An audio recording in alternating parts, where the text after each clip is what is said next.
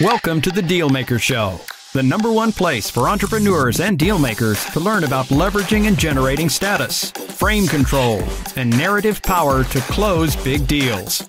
Here is your host, investment banker, dealmaking expert, and best selling author of Pitch Anything and Flip the Script, Mr. Oren Klaff. Hey guys, welcome. This is Oren Klaff. You're on the Dealmaker Show.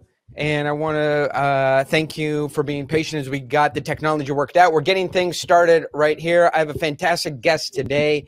Some of you who are interested in both sales and psychology will be very familiar with the individual that I'm about to put on screen. I'd like to introduce today. It's my pleasure to host on the Dealmaker Show, Dan Ariely. Dan, welcome. Do you, Jonah, Jonah Berger, welcome to the show. Do you do you know Dan? I do know Dan. Yes. Okay, yeah. So Dan's Dan's a very nice, uh, very nice guy. We'll talk about him later today. I was looking at your book, The Catalyst, which just came out. This is it. Um, and I have a bunch of questions about this. This is your most recent book, 2020. I just want to point out that um, the color of this book, Hmm. uh, and this Is also out- yellow. also yellow. Not this is not a legal accusation of any kind, but it is just point, merely pointing out the facts of the case that I'm making to the Supreme Court about this situation. All right, Yeah. hey, Jonah, welcome. So, so um, you're a psychologist. Uh, is, is it you're cognitive psychologist? Is that the technical definition Uh, your? I would I would say I'm a social psychologist, but I'm a marketing professor also. So I said it, it's certainly in between the two. Yeah. And so, why are you writing books um, about this subject? Like, what? And uh, I've, uh, it's not an accusation, but what drives you to write the books? Yeah. So uh, I used to be just an academic. Uh, so uh, used to only do research, only do teaching. Um, uh, and in 2013, something happened that changed my life a little bit. Um, uh, I'd been doing a bunch of research on word of mouth. I thought it would be interesting to try to write a book uh, about that research. and so I came out with a book called Contagious. Yeah. Um, and that book changed my life a bit. Um, so I started getting calls from, uh, you know, all sorts of Fortune 500 companies, from Google and Apple and Nike to small startups um, uh, and everybody in between. Uh, and so since then, I've basically spent half my time uh, doing the research and teaching that professors often do, uh, and the other half doing speaking and consulting, helping companies and organizations uh, with with their challenges. Um, and you know, a few years ago, I, I realized that many of the challenges had something in common, which is that everyone had something they wanted to change right? So the folks in marketing or sales, they wanted to change a customer or a client's mind. Leaders wanted to change organizations. Uh, employees wanted to change their boss's mind. Uh, startups wanted to change industries. Nonprofits wanted to change the world. Everyone had the same goal, but they were really having trouble getting traction. And I realized that the tools that were out there sort of weren't doing it. Everyone was pushing, and and the people they wanted to change were pushing back. And so I started wondering if there was a better way to change minds and, and drive action. And, and that really started the journey uh, that ended up with the book, The Catalyst.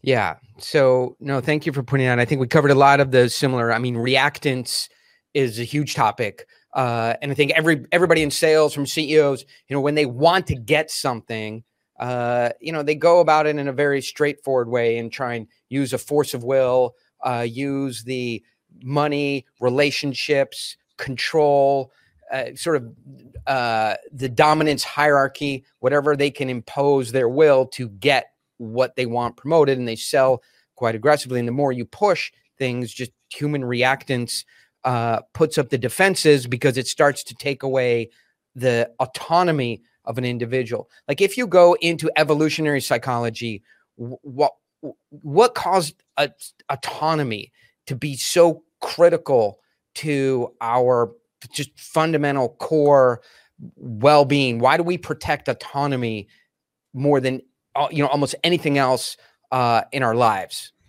Yeah, I mean, we want to feel like we have freedom and, and we're in control. We want to feel like we're in the driver's seat, right? I'm making my own choices. I'm making my own decisions. I'm the one in in the driver's seat. But when someone else uh, tries to tell us to do something, uh, encourage us to do something, asks us to do something, pushes us to do something, we push back, right? We have this ingrained anti-persuasion radar that's sort of like a missile defense system that goes off and says, "Wait, oh, there's an incoming projectile. Someone's trying to convince us. Let's avoid it. Let's ignore it. Let's do something to avoid being persuaded. Um, uh, even counter argue, right? Push back and think about all the reasons why what someone's suggesting is wrong or or won't work. As persuaders, it's clear why we think pushing is a good idea, right? It's the we think it's the fastest way to get what we want. If we just tell someone what we want, that would be great. That assumes that if we tell them, they'll do it right? Um, if if they do it, then the fastest way is just to tell them. But the problem is that's often not the fastest way. It's often a lot slower of a way because when we tell them, they push back. They dig in their heels. They think about all the reasons they don't want to do it, and so it, it actually leads us in the opposite direction of where we're hoping to go. Right. So we're sort of, sort of building Chinese thumb screws here or arguments inside of arguments. Because if you think back, you know, 150,000 years ago or 225,000 years ago or whatever, uh, you know, when, when uh, evolutionary psychology really started becoming, uh, you know, part of the uh, psychology, started becoming part of the biology of humans. And we, what caused us, you know, what is in the evolution in the DNA that caused us to protect our autonomy so uh, proactively, right? Why do we not? Why do we not want to give that? And and so uh, and why, as persuaders, don't we recognize that people want their autonomy, right? So, in in marketing and sales tax for the last fifty years, the basic premise has been tie people down to yeses. The more yeses you can get somebody to say, the more likely they are to give you the the. So, uh, Jonah, you uh, you said you'd be interested in a red car that's your favorite color. Is that right? Yep, I love yeah. red. Yeah, you love red, and uh, so red is very hard to get. Wouldn't you agree? I did say it is hard to get. Yep, I agree. Yeah, if and if I could get you one in red, uh, wouldn't you agree that that's what you said you wanted? Yeah, it is. It is. I love red. I do. Right. Uh, and so if I can get one in red, I can talk to my manager. Uh, you know, we don't have one, but there's one in another lot. If we make the special effort to get one over here, get the one you said, you said the one that you wanted, the one that you could afford. We talked about the price and the one you said your wife loved in. Then do we have a deal for the one in red? Right. Oh, so 50 years. Definitely. Yeah, 100%. And by the way, um, someone get Jonah's credit card. We just sold him a car. Thank you. That's how it's done, folks. Uh, but why for 50, not 50, we're in 2021, for 70 years, every single Tom Hopkins, Zig Ziglar, Tony Robbins, you know, everybody down the road has said tie people down, back up in the corner, make them say yeses, you know, tie down those yeses and use these logical circuits to make people finally say yes and then hold them accountable for that yes, jam the paperwork in front of them, press hard, Mr. Jones, fifth copies yours. You own this motherfucker. So, so, but it, um, if if it's true, which I believe it is, that reactance is so powerful that we are um, uh, we are so defensive of our, of our autonomy. Why did the entire sales industrial complex build its entire reputation in marketing and sales on taking people's autonomy away. How did we get into that Chinese thumbscrew? Yeah, well, I mean, I think there are, there are a couple reasons. First, we, we're focused on what we want, right? I mean, we're focused on the outcome we want to achieve. I want to sell more cars. I want to sell more of this. I want to change this person's mind. I want to do this thing. We spend a lot of time thinking about we want what we want. We don't spend as much time understanding the person we're trying to change and what's in the way right? We spend a lot of time saying, well, what could I do to get this person to change rather than saying, well, why hasn't this person changed uh, already? And so we really need to be a lot more customer focused, whether that customer is an actual customer or whether that customer is a boss, a colleague, an employee, any anyone at all who is that person that we're trying to change and what are the barriers or obstacles that are getting in in the way right often we think it's information we say, well, oh, if I just gave someone more information, they would come around. If I just told them why they should do what I want them to do, they will change.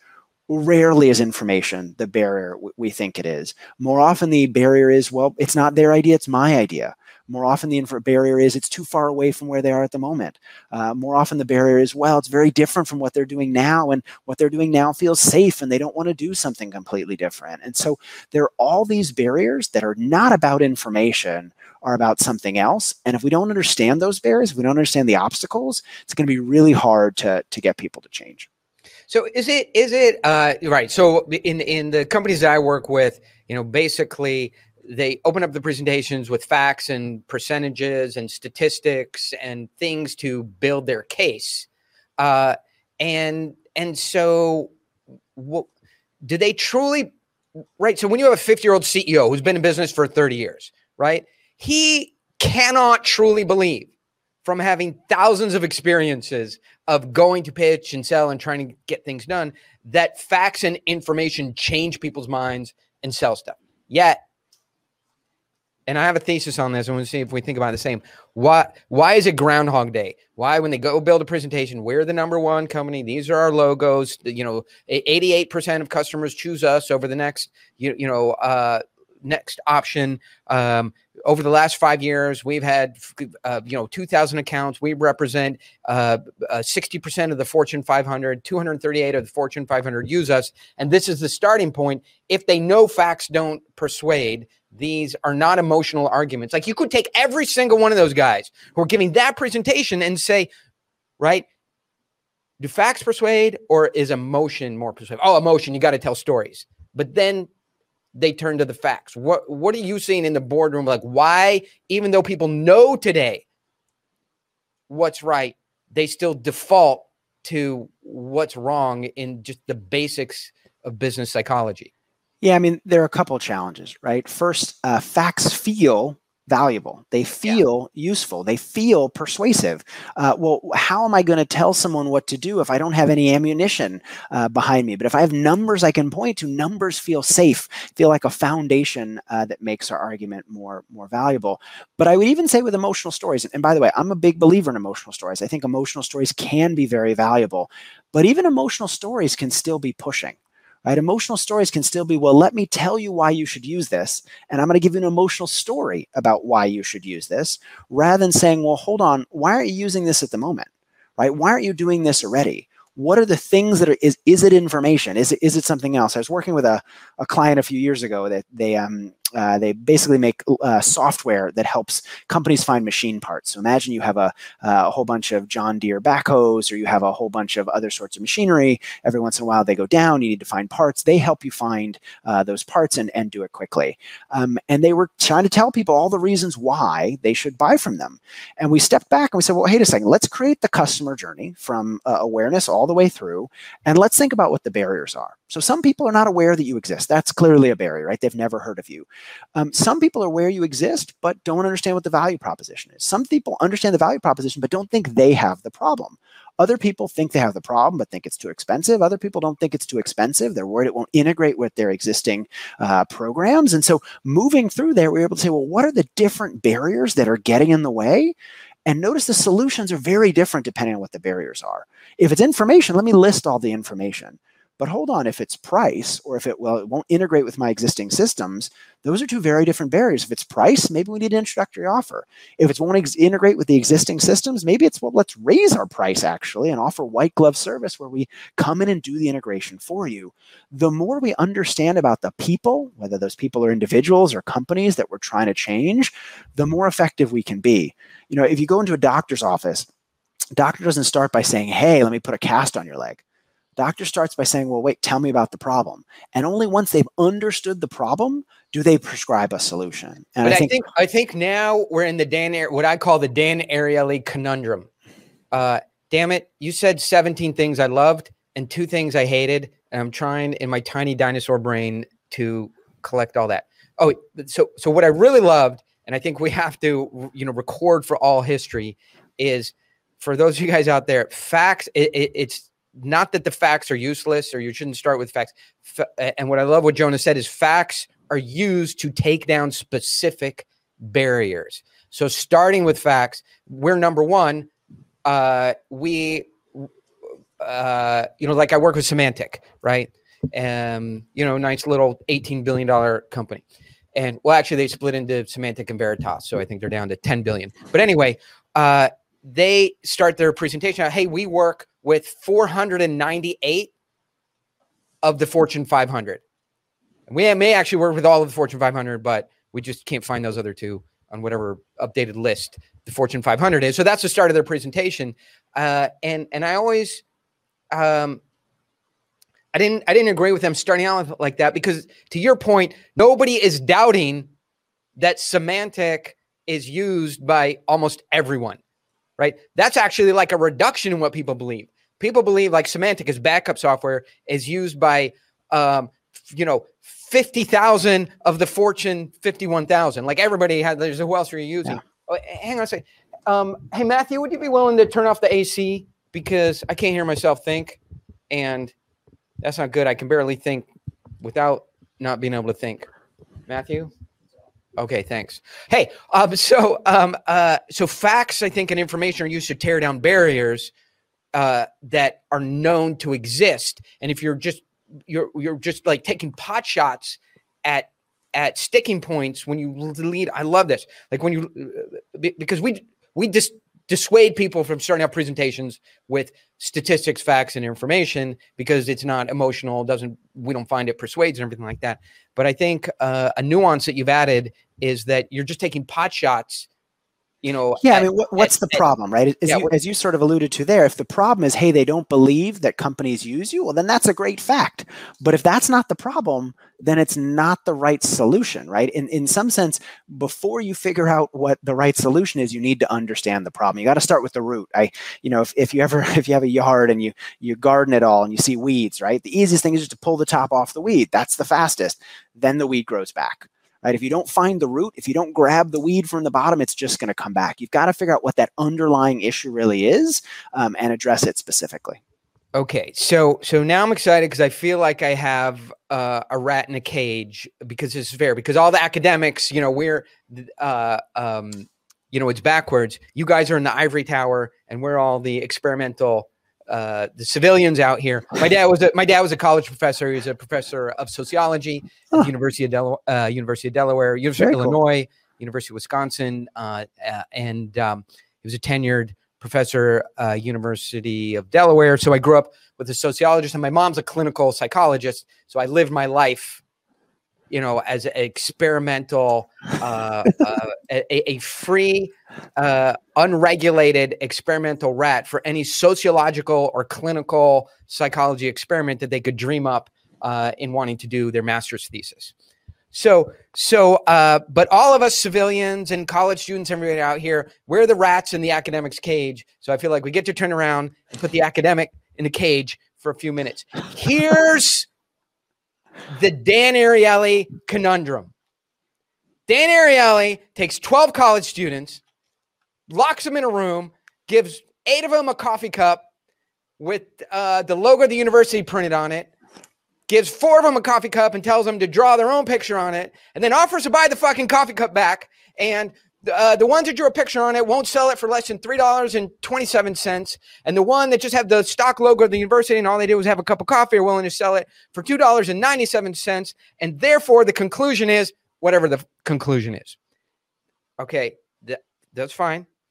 Now I, Oren Klaff, have to go meet with billionaire motherfucker who gives me five minutes to come in and um, uh, you, you know pitch my deal, explain why I need $45 million in a recapitalization financing to grow our company from 22 million to 72 million and then exit at a $440 million uh, price within 18 months, giving him a 19% return, which is beating the current market uh, standard return of 8% and a reduced risk profile. And I walk in that room and all of a sudden I go, you know what?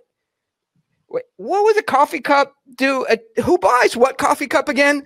So so translating the academia to the high stakes environments that a lot of us find ourselves in is just uh, it feels like the gap is too wide.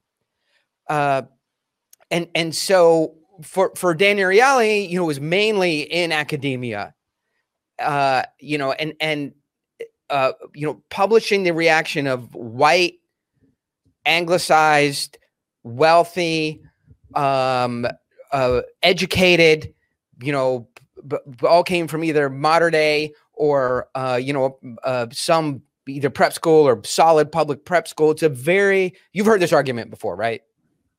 I'm not exactly sure where it's going, but I look forward Okay. to I look forward to hearing about it. Right. Okay. This this argument has to actually become an argument, is what you're saying. So so the academic um, research in social psychology, which is sort of used in a lot of the books, um, is is based on the reaction of college students, you know, or individuals in closed environments, and then Sometimes. it's very hard to it's very hard to translate a lot of this stuff to actual high stakes deal making, negotiation, and sales interactions. Uh, and and so what's you know what have you found because you have a foot on both sides of it right how do you get the stuff from the lab to translate into the real world environment Yeah, I mean, I, I think there are a couple of things. And, first, you know, you're, you're very right that um, some uh, effects, some ideas, some principles have more weight behind them than than others, right? Some things have been looked at with 20 people and you know one school, and others have been looked at at millions of people across uh, places. Um, uh, you know, we've done work with you know six million car sales, for example, or you know uh, thousands of pieces of online content, or tens of thousands of brands. So I, I definitely hear that the point that sometimes uh, academic research can seem narrow among a, a specific set of people. I think the opportunity is is really large, right? Well, well, and I, I work with a lot of companies. I was actually um, uh, on a, a chat before this with a, a bunch of startup founders, and particularly when I talk to B two B firms, everybody says, "Oh, but my situation is different." You know, this point you're talking about, your example is not the exact same as my example, and so it, it doesn't apply and i think there's a lot of opportunity you know has has somebody studied exactly the situation you're in no because every situation is going to be somewhat unique right every billionaire you talk to every person you're trying to convince every situation is going to be a little bit unique but what's nice about academic research is by looking across enough situations we can generalize um, and we can learn some things that people can can apply i think uh, you know a nice way to think about it is think about baseball right? Does anyone hit a thousand? Nobody hits a thousand, right? You know, best case, someone hits, I don't know, 330 or 340 or something like that. best that. case like Best- best, best case, case. 20 Yeah. years ago yeah Yeah. But Yeah. do people understand the science of hitting? Do they hit better? Yes. They don't hit a home run every time. Everything they do doesn't turn to gold, but they do better things more often. And so that's the goal, right? Nobody can tell you how to become perfect at anything by just reading one book. You know, you got to uh, learn it, you got to think about it, you got to read it, and you got to apply it. But by understanding science, you can do a lot better. So I, I like this baseball example right um, as compared to psychology social psychology cognitive psychology which is really interesting to me like be, because in in baseball for example there are many new things still being discovered right about Yeah. nutrition uh, um, uh, uh, just the um, the technology you know being able to track the swing right? Um you know sort of brain mind brain machine interfaces you know all kinds of things are open are improving the athletes right? Uh and so there continues to be statistical insights as the computers get better as the ai get better. The the computers continue to be an excellent interface um, for improving the athletes nutrition uh, drugs you know are much better than with just sustanon or winstrol v or di- russian Ball. you know where the where like the, the you know these these sledgehammer steroids of choice you know 15 20 years ago and now the drugs are much more bespoke uh, so the drugs are good. So all kinds of new discoveries.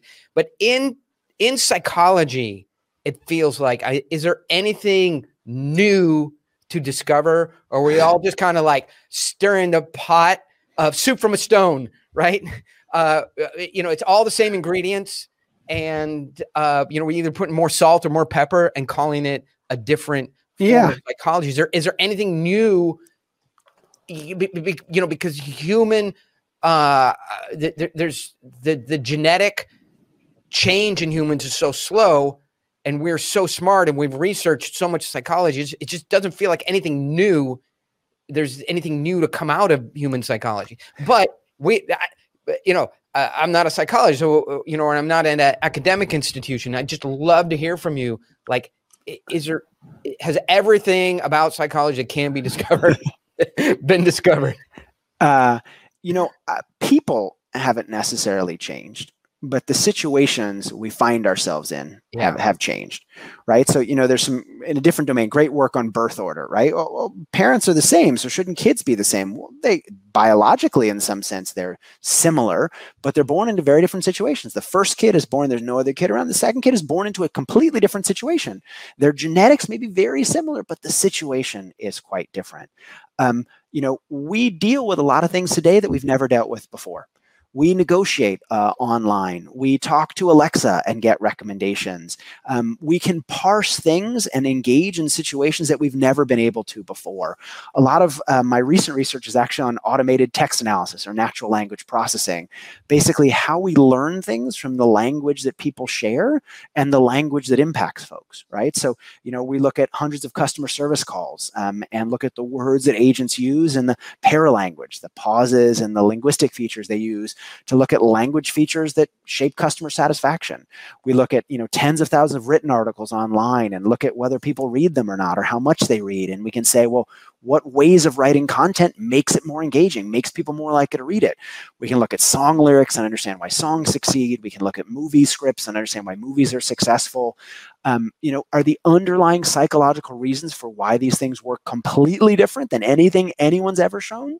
Some are, some aren't, right? Some are more similar to things we already know, but we uncover things that we could have never studied before because new technologies change human behavior and they change the things we can discover. And so I think there's a lot of opportunity out there to learn a lot of interesting things. Um, not every academic paper is the most exciting thing you've ever read. And you know, academics play like any other discipline. They play a little bit of inside baseball. You know, uh, we tend to talk to one another rather than writing in ways that other people can understand. But that's why great books that bring academic insights to life can be so powerful. They take empirical generalizations, things that we know to be true, not just because they're someone's opinion, but things that data show us to be true, and they express it in a way and make it accessible in a way that a broad audience can understand and, and use. And that's why I love reading, you know, great uh, books that are out there that teach me things. And um, you know, that's the hope when when we write books like these as well, as they can help people apply things we we know to be true. Yeah, no, very well said. I, I remember, I think I was 10 or 11, and I had just learned that my dad had written some books. You know, I was so excited because, uh, you know, I was an avid reader. I have a seven year old. He loves reading as well. And so, uh, you know, I went in his study and took one of his books and started reading. I'm like, what the fuck is it? Like, this isn't a book. this is completely unreal. You know, I was so excited. My dad writes books but yeah. they're not actually books. You know, they're uh, yeah, and they're, they're books, quantitative they're books for different audiences. Yeah. well, and, and, you know, no, and that's right. I think for an audience the, of an audience of uh, fifteen people. yeah, right? Yeah and and not you know uh, academic books can sometimes be written for a narrow audience. I think the ones that are written for a broad audience can be yeah. can be really powerful. I mean what's yeah. great you know having worked at companies and having worked for companies i think there's a tendency to uh, solve problems that are on the table and not think about broader principles. We have you know so many things we've got to do tomorrow. We've just got to figure out how this should look or what we should say or what we should do. What's nice about academia is we can step back we can generalize across situations uh, but we certainly have to express those things in a way that can be both understandable and usable. So interesting. And I think you just in the subject before you touched on one of my uh, favorite subjects is as this AI and machine learning starts to turn on and it has the now the ability, uh, you know, even we use a system when we want to write uh, a blog post, right? It will suggest a lot of the language and then we can modify it. But how fast and how is it moving and how close are we to really the content that we're getting is largely provided for us you know by the machine because it has intuited what we're interested in. And so how close are we? And if we get too close are we losing art forms along the way?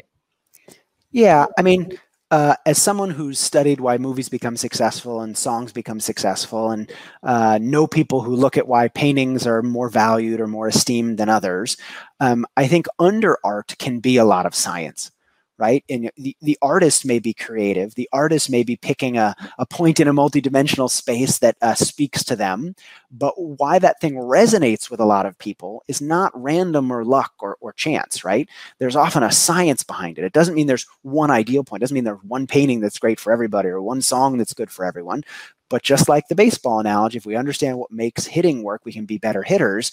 If we understand what people resonates with people, we can design songs and books and movies and uh, paintings and other experiences that people will enjoy more.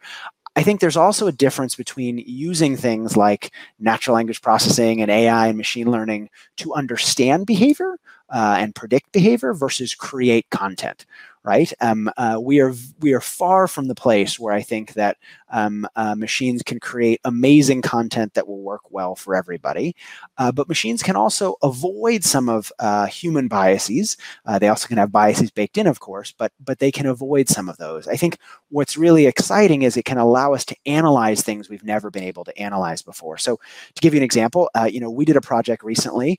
People often say, "Oh, you know, this movie, the plot moves really quickly, or it covers a lot of ground, or you know, uh, this book, um, uh, you know, went in circles. That's a neat. That's a neat phrase. Went in circles. Can we measure that? Can we actually see whether books go in circles? Can we see whether plot moves quickly? Can we see whether things cover a lot of ground? And can we see whether things that do that are more successful? And so, using some of these tools, whether it's dictionaries or topic modeling or machine learning, all sorts of different things, we can really extract insights that would never have been possible before. So, um, because you're so deep in this subject, are we sort of going to lose uh, the you know Bob Marley and Yes and you know the early Rolling Stones and things that you know were born out of chaos and Brownian motion and and pain and suffering and strife and they haven't been fed through you know the a predictive you know at, at a studio um, uh, you know, predictive analysis of how, you know, what cohort between 20 and 25 will oh, yeah. appreciate this beat of music. And, yeah. and so are we, are we losing uh, access generationally to Bob Marley and yes?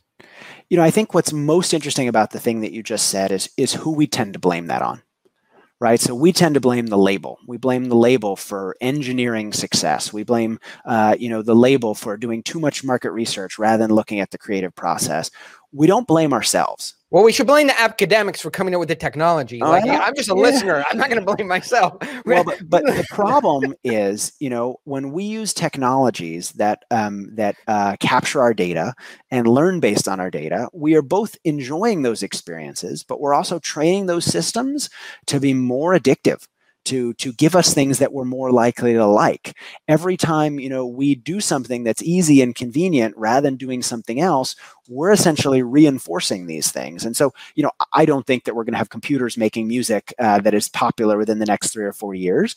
But you know, if you're a label and your job is to to make songs that people listen to, why wouldn't you want to try to pick things that more people would like rather than fewer people would like? Sure. And so, sure. I think part of that challenge rests with us, right? As the listener, as the user, if we want diverse things, then expressing diverse opinions and showing that we do want a diverse set of stuff. And as long as we are picking and choosing and voting voting with our feet, there will always be lots of, of different stuff. And also, people are different right you know even when you know i in a paper show that on average something is true that doesn't mean that everyone likes that thing all the time right? There there's heterogeneity there are customer segments um, uh, and so really saying well why do different people like different things um, is really where a lot of the magic lies.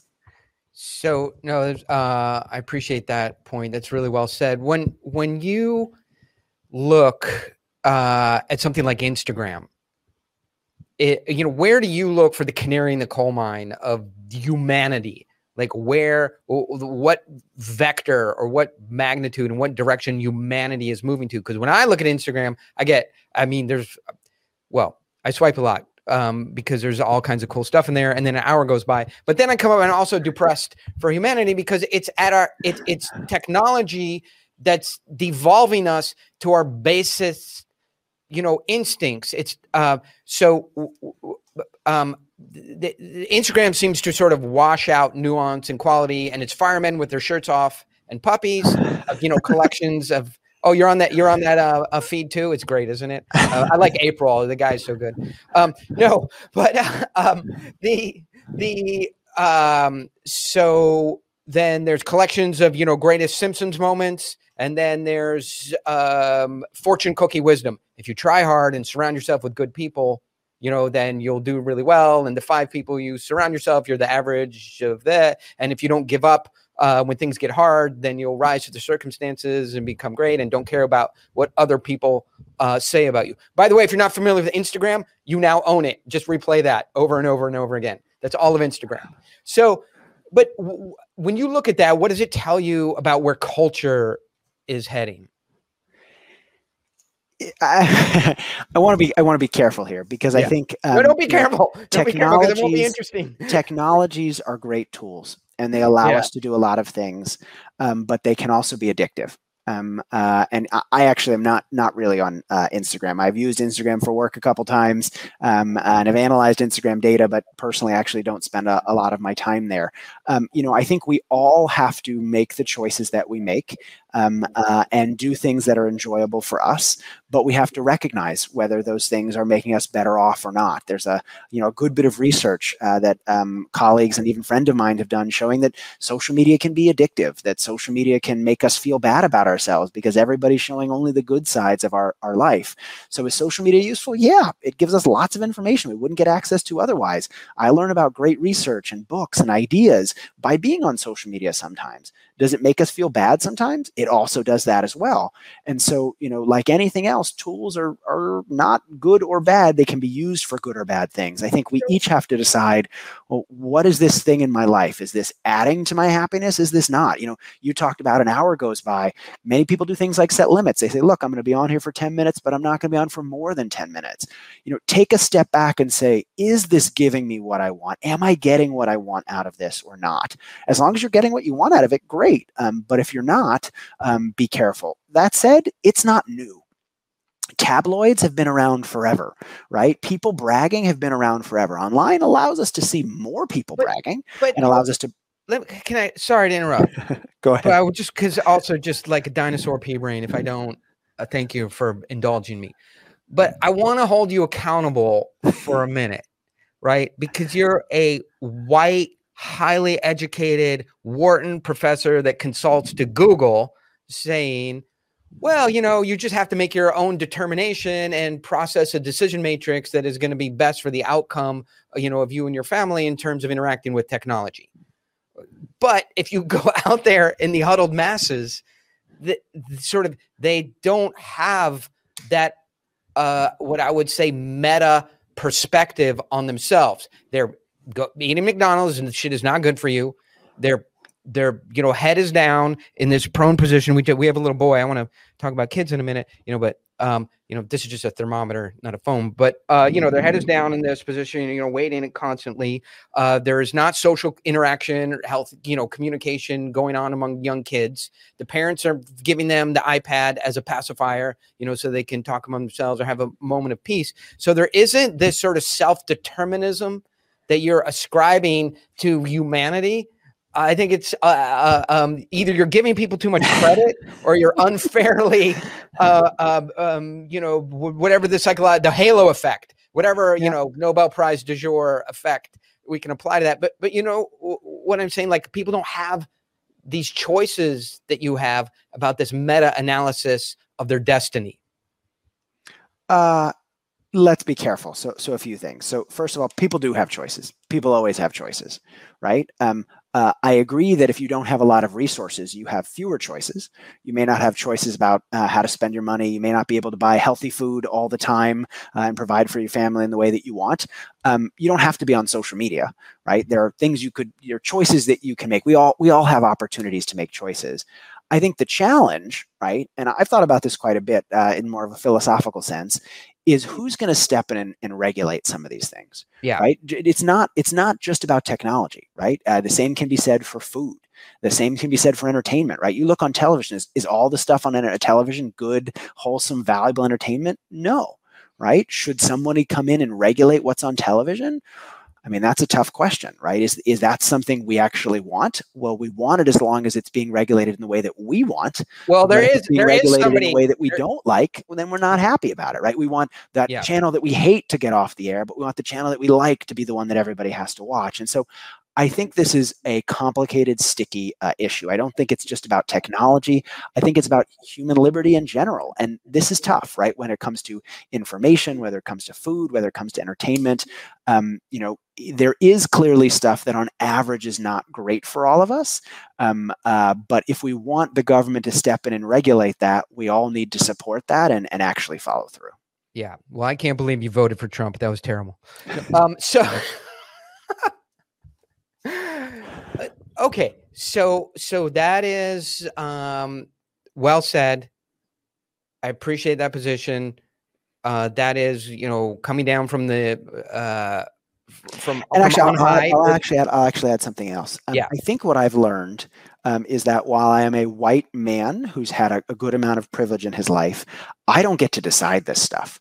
Um, no, no individual gets to decide it, right? While we, while individuals may feel, I may have my own opinion about a certain food or a certain, uh, you know, website or place or thing or show or whatever it might be nobody gets to decide, right? Whether we think it's good or not as individuals don't matter. It's whether we as a society get together and decide that it's important to, to do something. And so, again, we've got to vote with our feet. We've got to vote with our votes and we've got to agree to change something. Otherwise, it's it's not going to change. It doesn't matter when he, any one individual of us hey, may have an opinion. Um, just like anybody else, my opinion is one opinion. It's it's it's only more when we get together and decide to change something. There is one domain where you do get to decide because in my household, this is what I tell my son. I brought you into this world. I can take you out. so I have a seven-year-old. I you, you have some young kids. I I do. Yes. Yeah. and so you know we fight with this. Uh, how old are how old are your kids? Uh, eighteen months and and four years old. Four years. So four years. Um, eighteen months, if I remember, is just kind of not much difficulty there. Just sort of moving out of sea cucumber mode uh, and turning into a person. But the four year old then, you know, is wanting things uh, as they get to six. So you're not quite there where they want the phone. Um, not just because you've, uh, you know, they've seen it outside of the house. So Pokemon, uh, Sonic the Hedgehog, like we restrict our son from screen time, but he also gets screen time, like it's unrestrictable. And and so how do you think as your kids growing up, how do you think about the compromise that you said? Like hey there's good information on it. Uh, uh, you know on the phone like we'd love to show our kid you know what an oct- he would never know how an octopus lives its life. He would never see you know a comet or an, a russian icebreaker or really you know think think about something and then immediately be able to explore it research it, get Wikipedia on it, and decide if you want to become more involved. If you think about when you and I were kids, like we're like, hey, I wonder what it's like to be a fireman. You're like, I'm not going to fucking go down to the library right now and figure that out. So I'll just pass on that subject and go play baseball. Right. But these guys go, I wonder what it's like to be a fireman. Right. Or I wonder what it's like to be an astronaut. And and so the phone has good in it, as you said, right?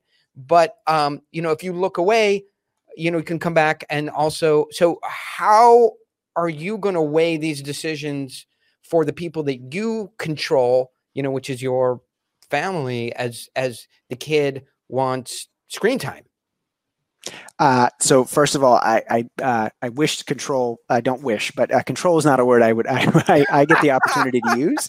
Shape maybe, direct, right. encourage maybe. Uh, control far far from it. He has a lot of opinions uh, and is not always interested in mine. Um, consistent with the idea of reactance that we talked about uh, at the, at the beginning. But you know, I try to think very carefully about how I interact with my own uh, technology devices and when I am using them and what I'm using them for and whether they are making me happy. Um, and and we do the same thing with our with our kids, right? Um, uh, you know, they they don't have devices, they don't use devices. That doesn't mean we as a family don't sometimes use them to look up useful information. I, I agree with everything you said. It's a powerful tool, and we can learn a lot from those things do eagles live uh, in certain states of the United States? I don't know the answer to that question. Thank goodness that I can look online uh, and and find that out. Or what does you know this type of animal look like? Or what does this type of animal eat? You know, we have amazing information at our at our fingertips, and I think that's really the power of of, of technology. Um, I think, as we've talked about, we also have to be aware of the downsides of of those things and the things we can miss miss out on. I think you know often um, yeah, I'll say this as an adult for myself. Often we go into our device with a particular goal in mind uh, and an hour later we've lost sight of that goal and we've lost sight of an hour of our time. That doesn't mean that we wouldn't enjoy 15 minutes of it or 30 minutes of it but sometimes we um, lose sight of other things as many experiences can be all encompassing and so i think we need we need to be careful. We need to think about how we use these things and be purposeful in, in the way we do it just like television just like with food just like with anything else in our in our lives well, um, no, that's again another thing well said. And I just see here on the comments, uh, Jonah Berger 11, Oren Klaff 2. Hey, we're not keeping score here, all right? Come on, it's just I don't know we're keeping score on, but uh, I'm glad to hear have 11. I'll work my way to 12. uh, and and you can only go to 10 anyway, oh, guys. but, but I want you to keep this so you can play it back two years from now when you're. It's your son who's four. Yes. Yeah. So uh just you know where you say you know we we uh guide him oh, hey, and, but just be very clear i'm yeah. not saying this is going to be easy I am, I am, I, and sorry, even if I am, I will be wrong, right? This will not be easy. This will not be a walk in the park. But, you know, we have some friends uh, who talk about, you know, at a certain time of night, they turn off the Wi Fi. Um, oh, uh, yeah. And, you know, like, and the, the, the, code changes at a certain time of night. And so then you're, you're on your own. And um, unless you have a device that's also a phone. And, you know, we have other people that use um, not smart devices, right? We have a, a great neighbor that has uh, their child has something on their wrist where if they ever need to call mom and dad, they can, but otherwise it doesn't do anything else. And so, you know, do we need to think strong about those things? Is it complicated? Yeah, it's complicated. Um, but there is opportunity to take other paths if we want them. So the other thing you can do, and not a lot of people take this option, uh, and it's an extreme route, and it takes uh, just like a lot of discipline and effort and money. But you can also have a great kid.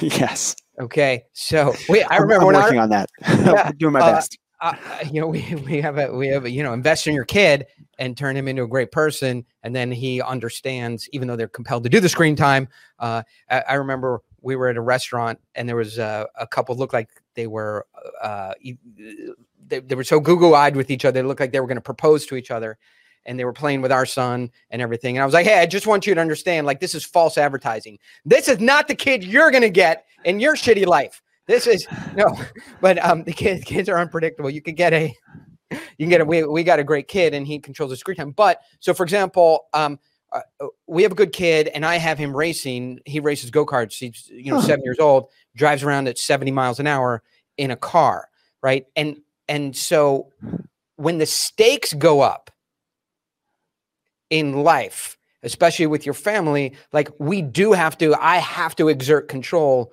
over that environment because the stakes are so high. The things that a seven year old that self determines are safe and interesting and desirable to do in a car that goes 70 miles an hour. Uh-huh.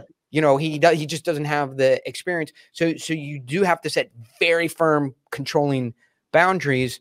Um, eh, because so, so there, when the stakes go up in life in any situation, uh, you do need to exert more control and you can do less to shape you know as using your language. So so you know as you get into business um, when the stakes come up you uh, yes you want to guide you want to shape you want to advise you want to contribute but you know if it's a if it's a million dollar account um, we, th- we we we recognize the stakes and want to instinctively be more controlling and exert more uh, effort into the you know control and getting the win. So um, the I guess where I wanted around the corner is something that I read in uh, in Catalyst. Uh, um, surface the cost of inaction. Yeah, surface the cost of inaction. So if you could describe it, and then I can yell at you for a bit, and then you can defend your position, and then you can say, "Thank God this was only an hour." And the full scheduled three hours did not happen. Uh, I'll talk about this quickly because I think we only have a couple minutes left, and I want to make sure to take any any more questions if you have them. But I think the basic idea is anytime we're trying to get people to change, they're switching costs. Right, those costs can be money if I am buying a new phone or new new car. They can be time and effort if I'm switching systems, if I have to learn a new process, a new way of doing things anytime we're asking people to change, there are costs. Not only are there costs, which people hate, but costs are often upfront and benefits are often later. Yes, the new phone, car, software, system idea might be better, but I'm not going to find out until I invest all the things to change. And only then will I get the benefits. And by the way, not only are the benefits later and the costs earlier, but the benefits are uncertain and the costs are certain. I know it's going to cost at least this much to change things, and maybe there'll be a better benefit on the other end, but I'm not sure. And so this cost benefit timing gap stymies action.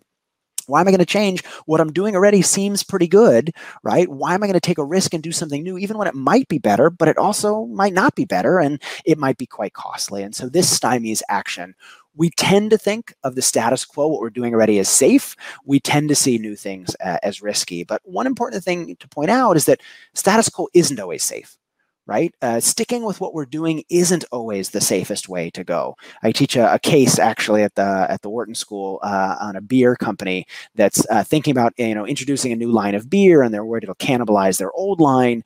Um, and they're thinking about introducing a new line though because year on year they're losing two percent of sales.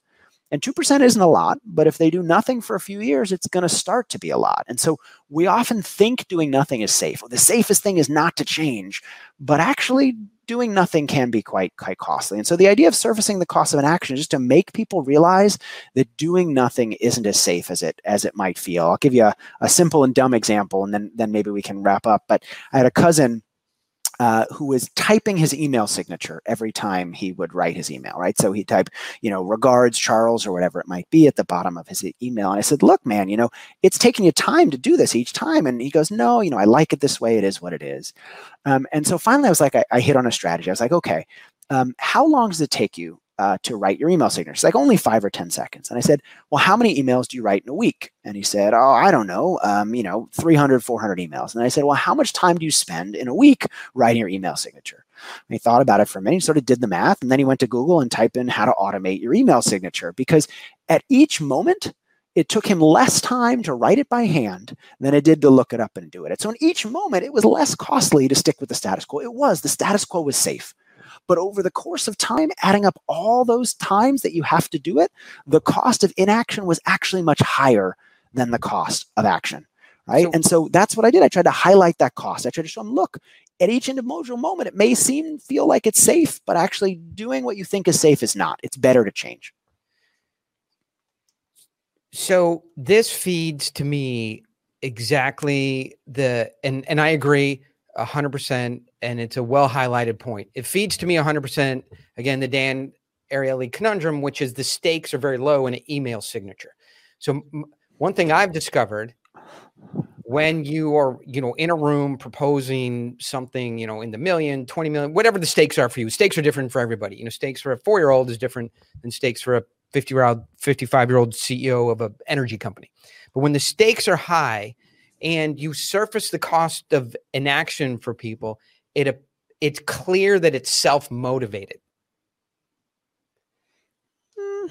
I, I find that when you're in that boardroom and you tell someone, "Hey, if you don't do anything, this can continue to cost you a million dollars a year." So you're talking yeah. about sophisticated people who understand yeah. the risk reward and their downside, and then when you highlight the cost of inaction in high stakes scenarios, I feel like we tend to trigger uh, you know, reactance or self yeah. a self-serving messaging. Yeah. So I just wanted to get your reaction to that. Yeah, and and that is actually one of the big points of the entire book, right? Not telling people something, but encouraging them to get there themselves. Asking the right questions that guide them down a journey that encourage them to realize what you wanted them to realize in the first place, but allowing them to get there themselves makes it less likely they're going to feel like you're trying to persuade them. If you go in a room and you say, hey, you shouldn't stick with your existing strategy because it's costing you a million dollars a year, that's why you should switch. You should buy my thing because it's going to solve your problem. Of course, that seems self serving. If you go in there instead and you say, hey, um, you know, think about this thing you're using at the moment. What are some of the things you uh, that are good about it, and what are some of the downsides? What are those downsides costing you? You know, uh, asking them the right questions, encourage them. I didn't tell my friend, hey, uh, my cousin, I didn't tell him, hey, you know, switch your email signature because he pushed back because of the reactance idea we talked about. I asked him questions to encourage him to come to the conclusion by himself. And, and there was some great quote, I forget exactly what it was, but I came across reading the book, which said something like, you know, people never, uh, people n- never change other people's minds. You just encourage them to realize it's time to change themselves. And, and so a lot of what you're trying to do as a change agent is not change someone, but encourage them to get to that conclusion themselves. And so guiding them down the right path and shaping that journey so that they get to the right place is really the best and most effective way to, to drive action. Well, I think we're 100% in alignment on that. Jonah, I really appreciate you being here, guys. The book is a catalyst. There's a lot in here that we didn't discuss. Uh, thanks for being a good sport. I did try and push you off of dead center, so you just didn't give us. Well, look, you already have videos out there. We don't need to repeat the videos that you already have. And today you have something fresh and new and exciting. I hope we didn't make you too uncomfortable, but you're uh, a very intelligent academic, and you know clearly you have asbestos underwear. You could take a little bit of heat. I I, uh, I, I appreciate you being a good sport. Back well, thanks for having me. Mine of the things that you have. What, what, are you going to do now? What does the rest of Jonah Berger's day look like? Oh wow! I'm actually I'm uh, filming a documentary about Beanie Babies and uh, doing some expert witness work and working on a paper. So all, all the fun things that come with academia. Yeah, and uh, you know Jonah Berger, skydiving, um, uh, climbing Mount Kilimanjaro, uh, teaching the Navy SEALs how to shoot, yeah, and um, uh, fixing the Middle East. So we'll look tomorrow. I'll work tomorrow. with you on that tomorrow. Thanks a lot for being here. I really appreciate it. Thanks. Appreciate okay. you having me. Bye now. Hey, thanks for listening, and be sure to stay tuned for more great content from Oren Klaff. If you want to get daily insights and additional assets, go to orenklaff.com slash daily and sign up for a seven-day trial of the Daily Dealmaker. See you next time.